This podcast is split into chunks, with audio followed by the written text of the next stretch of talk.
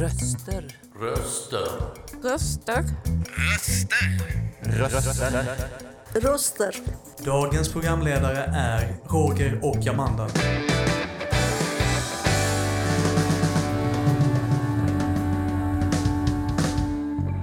Dina röster i vardagen. Hej och välkomna till denna veckas Fontänbubbel. Vi sänder som vanligt från Lund och vi gör det idag inför en live-publik. Dagens datum är torsdagen den 20 juli. Idag ska vi prata om rätten att vara märkvärdig. Mitt namn är Roger Klang och det här är min kollega Amanda Olsson. Hej. Okej, det kommer nog att bli mycket läsa innantill idag, alltså, det kan jag säga. Men vad har du för specialkunskaper, Amanda? För min del så har jag inte fokuserat på några kunskaper jag har. Men jag har lyckats tilldela ett egenvärde till att vara kreativ. Och jag har ju lärt mig saker genom det.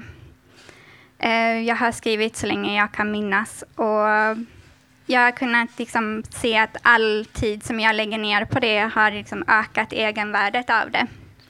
Men det känns ju väldigt bra så fort någon uppmärksammar att man kan någonting. Jo, jag vet att du kan mycket. Men jag tycker att du har faktiskt lite kunskaper också inom områden som kanske inte är så anses så prioriterade i vetenskapen och så. Men du har ju kunskaper. Ja, det kan jag ju säga. Yeah. Jag kan ju lite grann. Ja, själv så är jag en fackboksförfattare på ämnet taktik, stridsteknik, operationskonst och strategi. Alltså krigsvetenskap om man ska samla kunskapsområdena inom ett och samma begrepp. Jag fuskar på områdena astrofysik, nationalekonomi, praktisk filosofi. Och praktisk filosofi har jag ju faktiskt läst på universitetet. Men etnologi, evolutionsbiologi och allt som väcker mitt intresse. Jag vill inte gå så långt som till att säga att jag är expert på dessa områden. Krigsvetenskap och strategi är mina huvudsakliga specialområden. Men gör jag mig märkvärdig om jag påstår att jag är något av en expert på dessa två områden? Eller vad säger du, Amanda? Det är ju ja och nej. Jag tycker inte att du gör dig märkvärdig i någon negativ bemärkelse bara för att man inte har en formell utbildning. Men du har ju ändå läst på och engagerat tid i att lära dig. Jag har läst många FOI-publikationer och militärtekniska böcker och sådana saker. Ja. Men vi ska först lyssna på en låt innan vi går närmare in på dagens ämne och sedan mera bjuder in publiken för att ge sin syn på rätten att vara märkvärdig.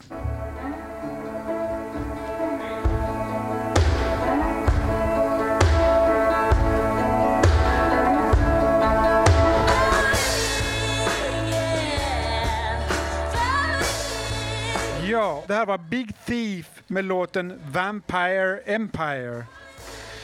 Okej, jag tänkte läsa en liten eldbefängd text här som jag kallar för Hämnden serveras bäst kall. Jag tänkte i sann märkvärdig anda skipa rättvisa äntligen i den här podden. En del kommer kanske inte att tro på det, men varje ord är sant. Jag skrev böckerna Caught Up in the Game. Numera heter de Fångad i spelet och är korrigerade till del, men inte i storstrategin. De handlar om taktik, stridsteknik, operationskonst och strategi. Saken är den att jag skrev mejl till Kungliga Krigsvetenskapsakademin 2015- och berättade för den överstelöjtnant som tog över uppgiften att hantera skribenterna på Kungliga Krigsvetenskapsakademins blogg efter en mycket duglig men underordnad eller utmanövrerad officer vid namn Johan Victorin att jag höll på att skriva ett par fackböcker i en serie om två om bland annat strategi. Och Johan Victorin, han har bland annat gjort sig känd för att vara den första svenska officer som tänkte ut och förklarade för allmänheten vikten av att konsolidera och kontrollera Gotland med framförallt luftvärnssystem för att kontrollera flygzonen över Östersjön. Men nu var det inte denne utmärkta officer jag skulle tala om, utan det var hans chefer och kollegor Björn Andersson och Tommy Jeppsson. Jag berättade i ett mejl till den pensionerade överstelöjtnanten Tommy Jeppsson att jag skrev mina böcker på ett sådant sätt att jag lade upp dem på nätet och ändrade i dem efterhand som jag skrev färdigt böckerna. Han besvarade mitt mejl och avböjde alla inlägg från mig på Kungliga Krigsvetenskapsakademins blogg. Väldigt snart efter det så såg jag på min stat counter på bloggen där mina böcker ligger att det plötsligt under en lång tid efteråt det började bli återkommande och regelbundna träffar från att ha varit i stort sett ett obefintligt fenomen till att räknas i flertalet varje dag. Det klickades lika flitigt på länkarna till framförallt min andra bok som handlade i stort om just strategi. Den första boken handlar i huvudsak om taktik, stridsteknik och operationskonst. Men så höll det på tills de nämnda pensionerade två, generalmajor Björn Andersson och överstelöjtnant Tommy Jeppsson, plötsligt släppte en skönlitterär bok tillsammans. Men precis innan de släppte boken upphörde träffarna på min sajt lika plötsligt som de hade startat. I den boken som hette Bricka i ett stort spel och som kom ut 2016 och kom att bli den första i en serie böcker, så finner man samtliga storstrategiska drag som jag redan hade beskrivit i mina böcker. Men de hade inte givit mig cred för dem i sin bok. Jag var inte nämnd någonstans i deras bok. Det är så att det finns lika många storstrategiska drag som det finns officerare i Kungliga Krigsvetenskapsakademin och mer därtill. Att mitt storstrategiska scenario användes i sin helhet och med kausalitet, förutom en liten detalj som de inte kunde se skulle kunna inträffa, men som de ändå skrev om i deras bok, räckte för mig att dra min slutsats att generalmajor Björn Andersson och överstelöjtnant Tommy Jeppsson systematiskt har byggt sina karriärer på att stjäla andras material och idéer. Men det som de inte trodde skulle kunna hända var att Putin och Kreml skulle kontemplera att angripa Bornholm eftersom Danmark är med i NATO. Men de skrev om det. Deras skönlitterära bok, liksom mina böcker, som är fackböcker då, mina böcker alltså, beskriver i huvudsak ett ryskt angreppsscenario på ett ensamt Sverige.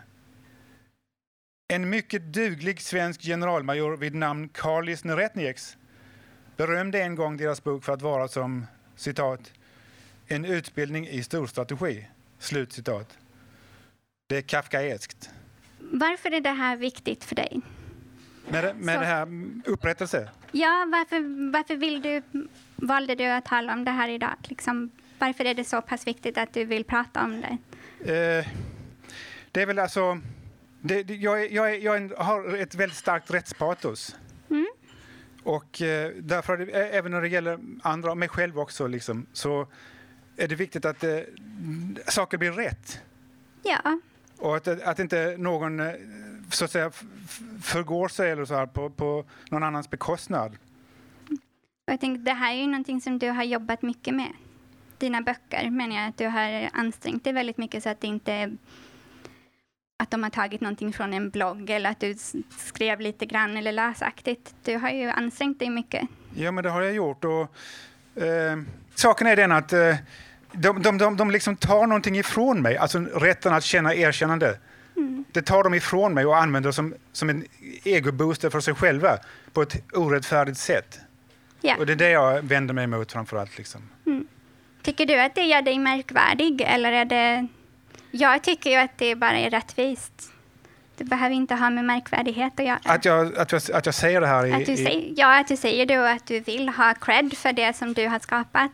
Jag säger det för att jag har ett rättspatos. Jag vill att det ska skipas rättvisa, även om det är sent. Men som sagt, hämnden serveras bäst kall. Mm. Så vi får se om de lyssnar på det här. Det tror jag inte. Men du, hur definierar du begreppet märkvärdighet, Amanda? Är det inte ett samlingsnamn för flera egenskaper hos en människa? Jo, det är det ju. Och när jag tänker märkvärdighet så tänker jag på ett negativt sätt. Att man har blivit uppfostrad med att man inte ska göra sig märkvärdig.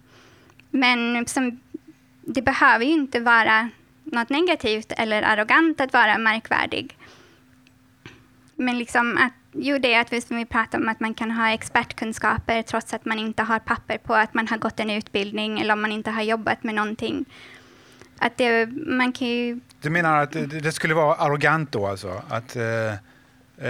Att när man gör sig märkvärdig så är man arrogant. Är det, sätter likhetstecken där i din värld då eller? Det har varit så innan, eller jag har känt så större delen av mitt liv. Det är bara liksom de senaste åren som det känns som att jag har kunnat ta mig ifrån det. Kommer det från din omgivning eller kommer det från din familj eller vad kommer det från?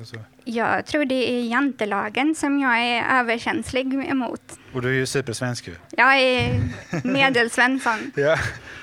Okej. Vi skulle kanske ta och spela en låt. Jag tittar över axeln. Och där ser jag alla spår. Nu står jag här och väntar. Vad väntar du på? Bara framåt.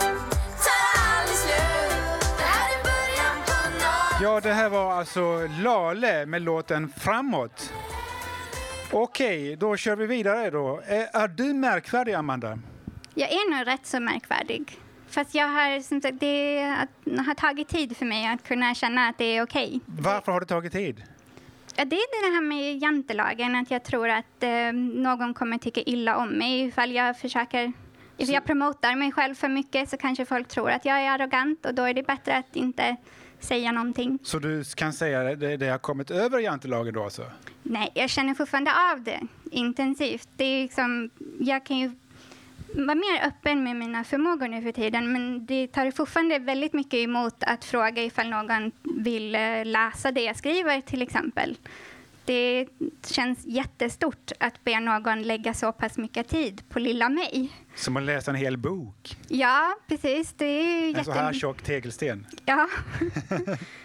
Har du något problem med att promota dig själv? Ja, jag har det. Jag har svårt för att promota mig själv när det gäller att söka arbete till exempel. Jag har aldrig kunnat det. Jag har liksom alltid blivit tilldelat ett arbete. På den tiden var det lite så på om man kunde bli det liksom. Mm. Så jag har inte liksom lärt mig hur man ska promota sig själv. Jag har inte det med mig. Mm, men det är ju lite samma sak det här med att göra det på ett bra sätt. Så att det inte liksom står ut i ett samtal eller just att folk reagerar negativt på det. Jag tycker att det är liksom halvsanningar och halvlögner och överdrivenhet och allting sånt man ägnar sig åt när man promotar sig själv. Det är liksom, det är inte riktigt äkta. Och det kan jag inte liksom, det måste vara det. Annars så blir det inget bra för mig. Då kan man inte gärna stå och säga jag är bäst på det och det och det och det. Det går inte. Nej. Men du, tycker du att du förtjänar cred? Cred som du inte får idag då? Ja och nej. Det finns ju saker som jag är bra på som inte syns.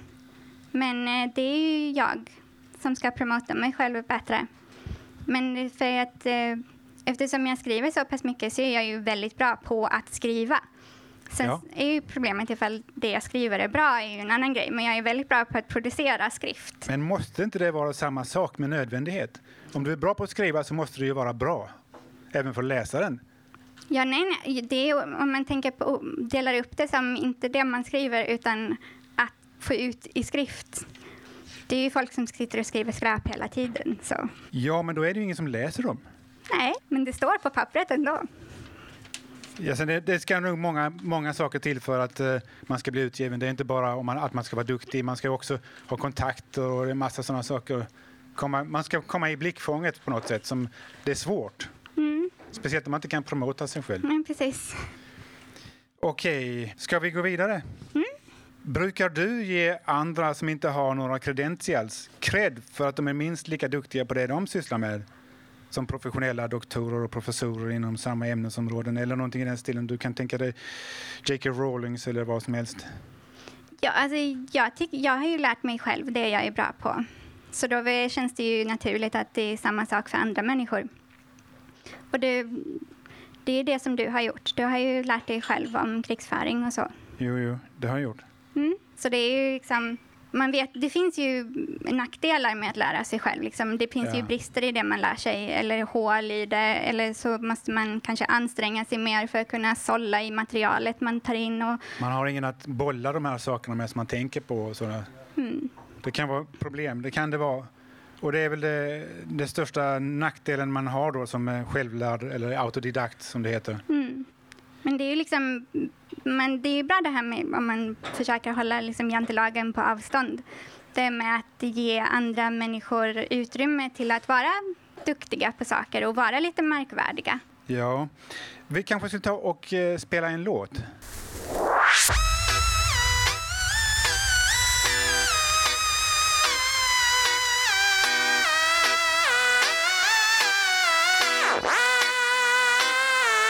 Creatures of the sea, and I'm sure you'll see us soon. We dance to the beat of a very different drum. Ja, det här var låten Children of the Moon med Ren. Ja, Eva, hur ser du på det här med att när man ska promota sig själv då, och göra sig märkvärdig? Måste man ha en balans då så att man inte blir uppblåst eller uppfattas som uppblåst? Och är det svårt med den här balansen då? Jag tycker det är jättesvårt eftersom jag är så känslig för det. Eller, nej, jag har ju... jantelagen i bakhuvudet hela tiden när jag ska berätta om någonting jag kan. Men det kan ju också hålla en tillbaka. Liksom om man inte berättar vad man är bra på så vet ju människor inte det. Och sen så är det ju bra att om man... eftersom vi har jantelagen här så är det ju ganska många som reagerar negativt om man försöker promota sig själv för mycket. Så då kan man ju låtsas vara ödmjuk i alla fall. Har vi jantelagen här? Alltså, jag känner inte igen mig i jantelagen. Jag tycker inte jag följer jantelagen överhuvudtaget. Nej, det är ju bra. Jag känner ju att den håller tillbaka mig rätt så mycket. Så det kan ju se som positivt att det är befriad. Okej, men är det någon skillnad här på Fontänhuset tycker du? När det gäller det här med... rätten att vara märkvärdig. Jag tycker jag har upplevt liksom att det finns mycket utrymme här för att vara bra på saker. Och det finns ju så många olika roller man kan fylla. Vi är nog rätt så bra på det, att lyssna på varandra här, i min upplevelse i alla fall. Jo, det kan ju bli lite som en inbördesklubb också. Ja. Det är liksom... Det leder ingenstans utan alla sitter och dunkar varandra i ryggen här på ett ställe där ingen får cred överhuvudtaget utanför stället om man säger så. Ja, det är ju sant. Det blir ju lite klubbmentalitet. Det är ju en klubb. Ja. Men vi kanske skulle ta och lyssna på en... Ja, vi kan ta upp en gäst här i studion. Hej, vad heter du? Rosmarie. Hej Rosmarie, vad har du för att säga? Jag ville säga att min mor var avundsjuk på mig. Hon lyfte aldrig fram mig, men här på Fontänhuset så får jag växa och det betyder väldigt mycket för mig. Eftersom här blir jag bekräftad för den person som jag är och då kommer jag att hitta det som jag är bra på utan att jag behöver vara märkvärdig för det eftersom det är en del av mig. Okej, har du hittat den här som du är märkvärdigt bra på? Eller som... Nej, jag har inte hittat det. Men jag känner att jag blir sedd för den jag är här. Det tycker jag att vi försöker att se varandra. Det är vi bra på Fontänhuset. Någonting är vi bra på i alla fall. Ja. Men du är också en person som känner dig själv väldigt bra. Du har en bra självinsikt tycker jag. Ja, men det är roligt att du tycker det, för det tycker inte jag. Tycker du inte det? Nej. Nej, men så är det väl ofta att man ser inte sig själv i det ljuset som andra ser den. Nej. Och ofta är det i negativ bemärkelse man trycker ner sig själv kanske. Mm. Men det är på grund av det där att mamma har varit avundsjuk på mig som gör att jag har trängt ner mina känslor och tankar och så om mig själv. Okej. Mm. Vad är det här med här som har hänt som får dig att känna att du kan komma ut mer? Det hände något den 29 januari i år som jag kom in i en väldigt jobbig kris. Och sen för 2 veckor sen så hade jag podden här så jag blev så mycket bekräftad. Så jag är troende så jag håller på... När jag var på läger för länge sedan så fick jag någonting om att jag var som en larv. Men jag skulle ut och bli en fjäril. Så jag håller på att bli en fjäril nu. Gör vi inte alla det? Jo, det gör vi säkert. Vi försöker i alla fall. Eller många av oss, inte alla. Ja, men nu pratar jag om mig själv. Ja. Tack så mycket. Tack. Tack, tack. Vi kanske ska ta och spela en låt.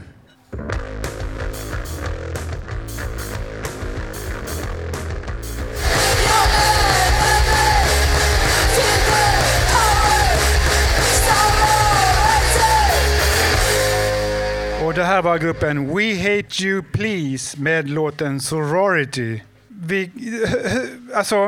Måste man vara ödmjuk för att kunna anses vara bra på något? Är inte ödmjukhet ett krav för kvaliteten på ens arbete?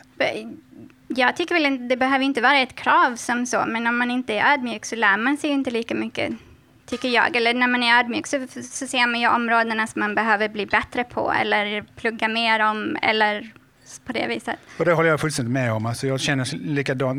Men är det svårt ibland att inte vara ödmjuk? Ja, om man har rätt om någonting, då måste man ju insistera. Men hur vet man att man har rätt då? Ja, det är ju frågan. Det är där balansen mellan ödmjukhet och självkänsla liksom kommer in. Märkvärdighet, ja. Mm, precis. Ja, men det håller jag också med om. Alltså, vi är nog väldigt överens på många punkter, för vi är bägge författare ju. Ja. Man är driven av en demon man varken kan förstå eller som man varken kan förstå eller beskriva eller någonting sånt. Nej, arbetet är ju aldrig färdigt. Nej, precis, det blir aldrig färdigt. Men vi skulle ha en ny gäst upp här. Hej, vad heter du? Tjena. Jag heter Mattias. Jag tänkte prata om märkvärdighet relaterat till en fiktiv karaktär. Att vara märkvärdig innebär att sträcka sig bort från det konventionella. Att förstå att det som är annorlunda inte alltid är fel. Det är viktigt att förstå att den individuella variationer som skapar dynamik och utveckling i samhället. Vi kan använda Jokern, en av de mest ikoniska karaktärerna i Batman-världen, som illustration av denna idé. Jokern är inte bara en unik karaktär utan även ett komplext original. Ett resultat av ett samhälle som inte bara förlorar utan även förråder de som är mest sårbara. Hans liv var fyllt med misslyckanden, förnedringar och förluster. Hans omvandling till Jokern är hans sätt att reagera på dessa orättvisor och skapa sin egen plats i världen. Trots samhällets försök att marginalisera honom. Det är lätt att se Jokern som enbart ond, men hans karaktär är också en möjlighet att reflektera över samhällets brister. Han är en spegel av vår egen rädsla och osäkerhet. En konsekvens av ett samhälle som allt för ofta vänder ryggen till de som behöver det mest. Jokern är inte bara ond, han är också ett uttryck för de fel och brister som finns i vårt eget samhälle. Han är tragisk men samtidigt skrämmande påminnelse om vad som kan hända när vi inte tar hand om varandra. Att våga vara märkvärdig, att våga vara original betyder inte att man måste vara positiv. Det betyder att man måste vara ärlig mot sig själv och att man vågar konfrontera det som är fel i samhället. Det är det som gör Jokern till en så fascinerande och skrämmande karaktär. Han är inte bara en produkt av sin egen galenskap, han är också en produkt av vår egen oförmåga, alltså det svaga och marginaliserade. Hur menar du att en fiktiv produkt kan vara märkvärdig? Ja, den kan skildra stigma kring mental sjukdom. Jokern var ju själv en mentalpatient, så det finns det gott om i världen. Ja, här står en företrädare. Det är ju intressant det här med att ha extremexempel i fiktiva karaktärer för att representera vardagliga saker. Mm, precis. Det jag menar, precis. Den senaste Joker-filmen släpptes 2019 förresten. Den var bra. Avbildar väldigt oschysst behandling av honom som mentalpatient. Så sympatiserar du eller identifierar du det med Jokern på något sätt? Nej, det är en cool karaktär bara. Jag menar det. Han är en fiktiv karaktär ju. Ja. Men det räcker ibland. Mörk karaktär, så det finns ganska mycket mörka filmer. Lite som Sauron i Sagan om ringen då, eller? Exakt, men han ler mer. Jokern ler mer. Han är mer mänsklig. Exakt. Han är en produkt av samhället. Mm, precis. Som vi alla är. Ja, samhällets brister kanske. Vilka klichéer. Ja. Ja. Vi kanske skulle bjuda in en ny gäst här. Hejsan. Vad heter du? Jet Vann, och jag har en dikt som heter The Lunds Fontanus Ode. Och den är tidningarnas medlemmarna, handledare, styrelseledamöterna och sponsorerna.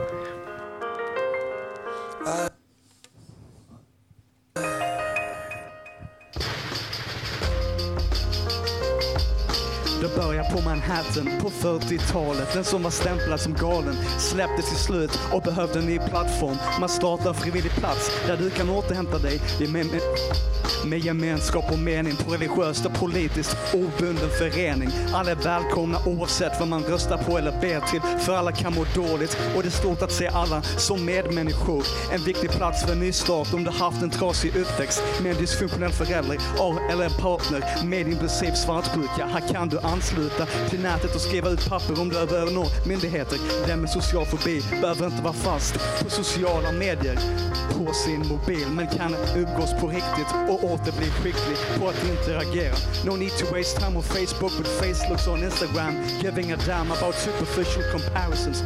Homosexuella och transpersoner ute i samhället är oftare offer för hatbrott. Prideflaggan är ett startskott för att vända den trenden, så den pryder många rum. Ibland känns husets generositet för bra för att vara sant, men det är sant att många medlemmars smärta är för starkt för att hantera utan gemenskap och stöd, och alla förtjänar en chans till ett drägligt liv.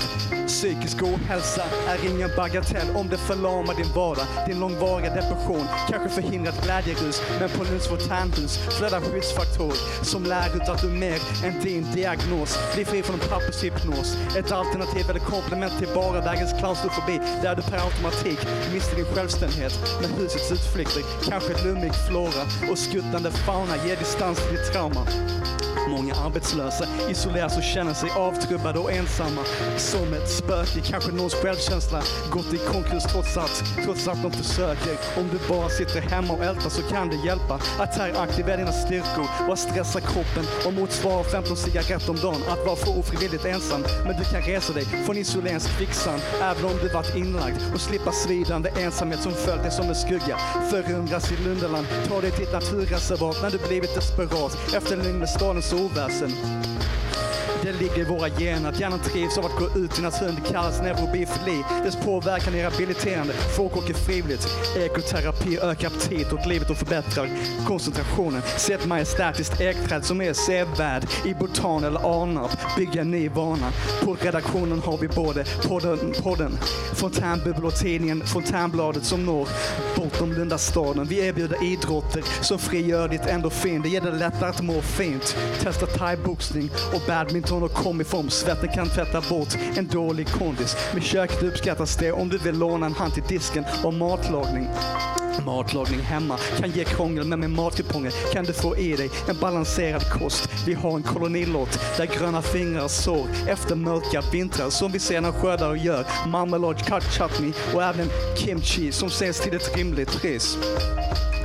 Psykisk ohälsa är ingen bagatell om det förlamar din vardag. Din långvariga depression kanske förhindrat glädjerus, men på Lunds Fontanhus flödar skyddsfaktorer som lär ut att du är mer än din diagnos. Bli fri från en pappershypnos. Ett alternativ eller komplement till bara vägens klaustrofobi där du på automatik mister din självständighet. Men husets utflykter, kanske lummig flora och skuttande fauna ger distans till ditt trauma. På studieenheten är huvudregeln att du inte stör dem som läser. Pomodorerna gör minuterna till gåvor. Självklart behöver du anstränga dig trots dessa lovord, men det blir en katalysator. Du pluggar med andra under tidsintervall som kan hjälpa ditt fokus. Se det som en form av positivt grupptryck, och många har överträffat sin självbild. Alla kan behöva mentala kryckor, för man ska inte vara dömd om man inte har bäst självdisciplin. Du vill vidare nu efter en pissig tid.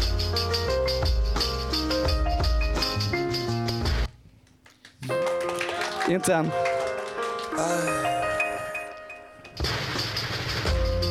Få hjälp om du prokrastinerar. Bättre på att lokalisera en väg fram med IPS. I studien kan du repa och spela in, och detta kan uttryckas på öppen scen. En gräsrotskonsert under nyktra förhållanden. Ursäkta klyschan, men på huset har folk lyckats få ett andra hem som är psykologiskt näringsrik när man lär med initiativ. Studien kan vara ett kreativt laboratorium och paus från Busters torra ordlek. Men denna musiker är inte bara duktig utan även perceptiv för något att ge dig tips på hur det utvecklas. Psykisk Psykisk ohälsa är ingen bagatell. Om det förlamar din vardag, din långvariga depression kanske förhindrat glädjegrus. Men på Lunds Fontänhus flödar skyddsfaktorer som lär ut att du mer än din diagnos, ett alternativ eller komplement till vardagens klaustrofobi, där du på automatik mister din självständighet. Med husets utflykter, kanske lummig flora och skuttande fauna ger distans till ditt trauma. Eftersom vi inte är öppet på lördagar kan vi inte ha alpackor, men frånvaron av pandor är en skyddsfaktor.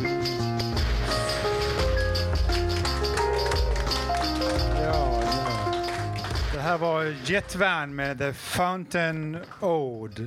The Fontän Ode. Så Ode är hyllningslåt på svenska, eller på engelska. Hur känner du som konstnär dig när du ska ta plats för att framföra din konst? Alltså det är ju såklart nervöst, och det har flera skäl. Dels är jag inte van vid att tala för en stor grupp, men också att man är liksom lite nojig, kanske ska jag bort mig. Men också så, kanske uppfattar folk texter som platt eller banal. Så det är klart man har en del så. Och sen också att det är kanske många som inte är vana vid att tala inför en stor grupp. Mm.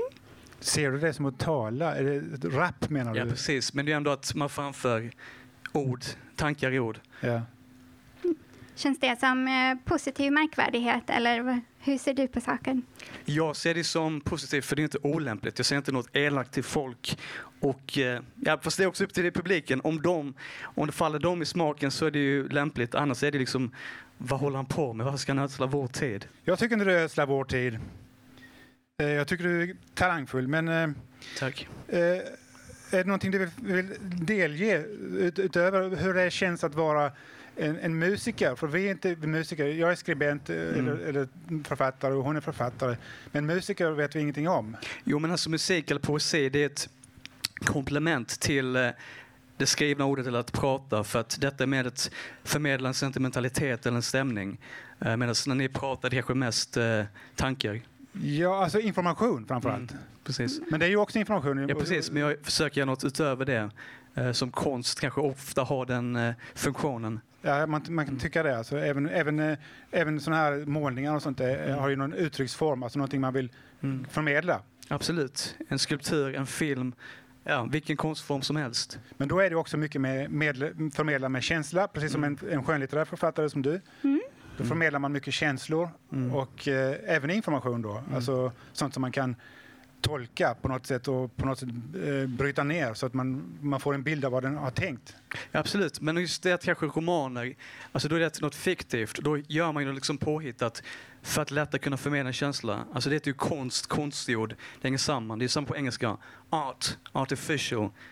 Det skapar något som inte finns för en specifik funktion. Okej, tack så mycket MC Jet Vann, eller Jet Vann.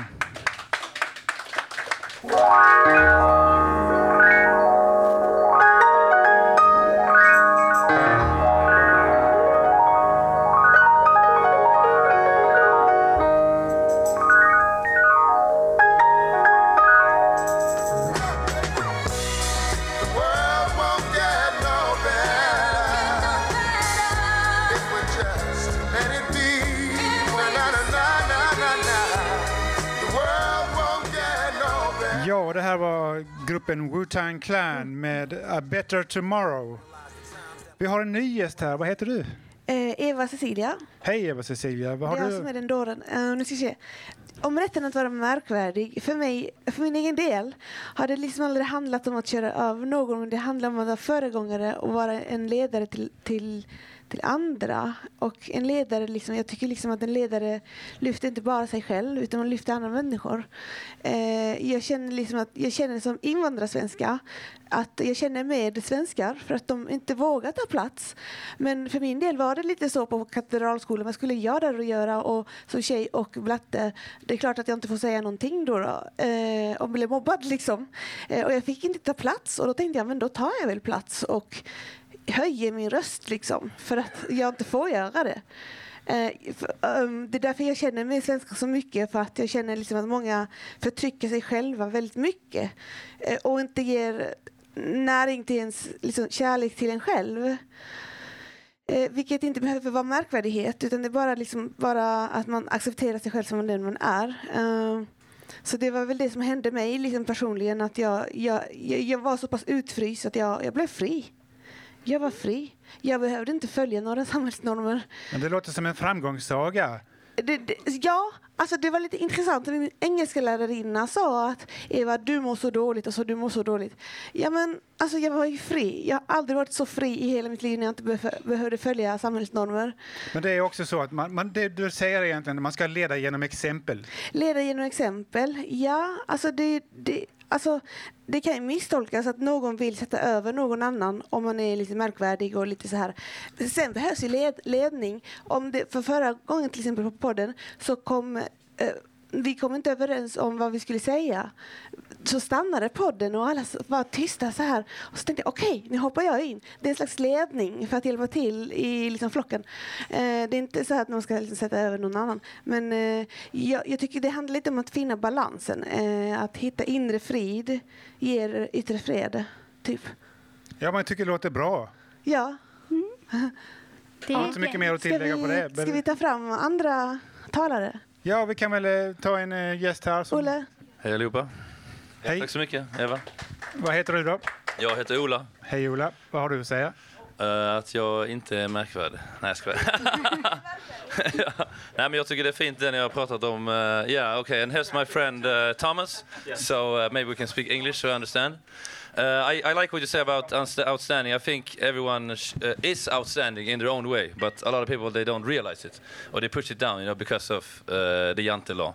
Mm-hmm. So we should try not to be afraid of being outstanding. Because you mean other people push you down? Yeah, I mean, they try to, you know, but it's something like you can learn to go against the herd. You but know? You're not the one you try to push down, you're giving back. What do you mean, like... You're pushing back. I push back. Yeah, I try to be myself, you know, even though the herd doesn't want you to be. You know? It's difficult to silence you, I can tell. Oh yeah. Yeah. Of course. I mean, I trained a lot, you know. So it's, yeah. That's how it is. What do you say, Thomas? No, I agree. Like we should be ourselves as long as it's not antisocial. Mm. So and we have a right to be heard.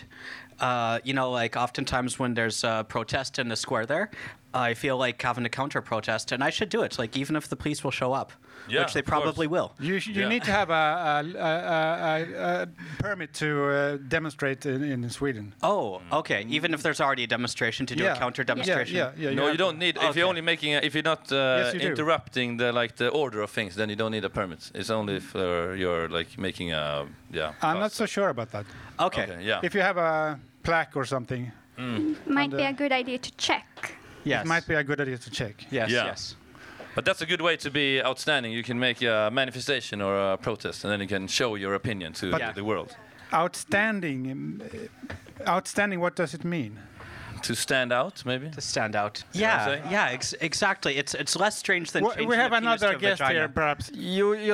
Jag tänkte prata om något annat när det gäller just det här hur svenskar ser... Alltså, någon artikel jag läste häromdagen om att svenskar ofta inte agerar mindre känslosamt och mer rationellt, alltså på ett sätt som artikelförfattaren menar inte är helt bra alla gånger. Och det finns vissa exempel, till exempel om man jämför reaktionen när John F. Kennedy blev mördad jämfört med Olof Palme blev mördad, så var många fler amerikaner upprörda än vad svenskar var upprörda, trots att det var samma, liksom, att det hade begåtts ett mord på landets symbol, liksom, eller de som var så det var väldigt...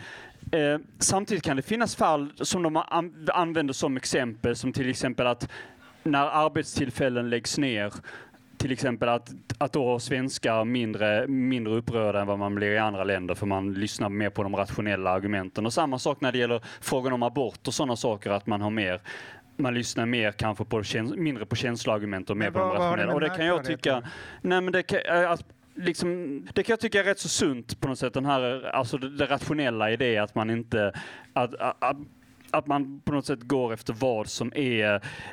Att man inte går efter religiösa föreställningar och känslomässigt, utan kanske analyserar samma sak när det gäller arbetstillfällen och sånt. Att man är rationell alltså? Ja, så jag kan nog tycka att det är bra i vissa fall, samtidigt som det kan leda till likgiltighet i andra fall. Till exempel att man är mindre engagerad för orättvisor när man ser dem, och man kanske borde bli mer upprörd över när det begås till exempel justitiemord och sånt som också har hänt, och när det har varit avrättning av statsministern. Att svenskar har varit väldigt återhållsamma och kanske litat Ja, men okej, men jag förstår inte riktigt kopplingen till märkvärdighet. Nej, men att svenskar vill göra saker mindre märkvärdigt många gånger, liksom att man, aha, du menar så? Att man inte vill, man vill hålla liksom på lite ett samhälleligt plan. Ja, man vill hålla liksom så här lite så här, det ska vara rationellt och så. Och jag kan se både för- och nackdelar med det, om det nu stämmer. Alltså, det var en artikel i New York Times som pratade om alla de exempel som jag nämnde precis. Okej, men tack så mycket. Vi måste avsluta och runda av här. Vi får tacka alla gäster som vi har haft här uppe. Vi har haft Rosmarie, Mattias, Eva Cecilia, Ola, Jet Vann och sist var det då Olof. Och Thomas. Och Thomas, ja. Ursäkta mig, Thomas. Vi ska avsluta med en låt som heter Främling av Carola.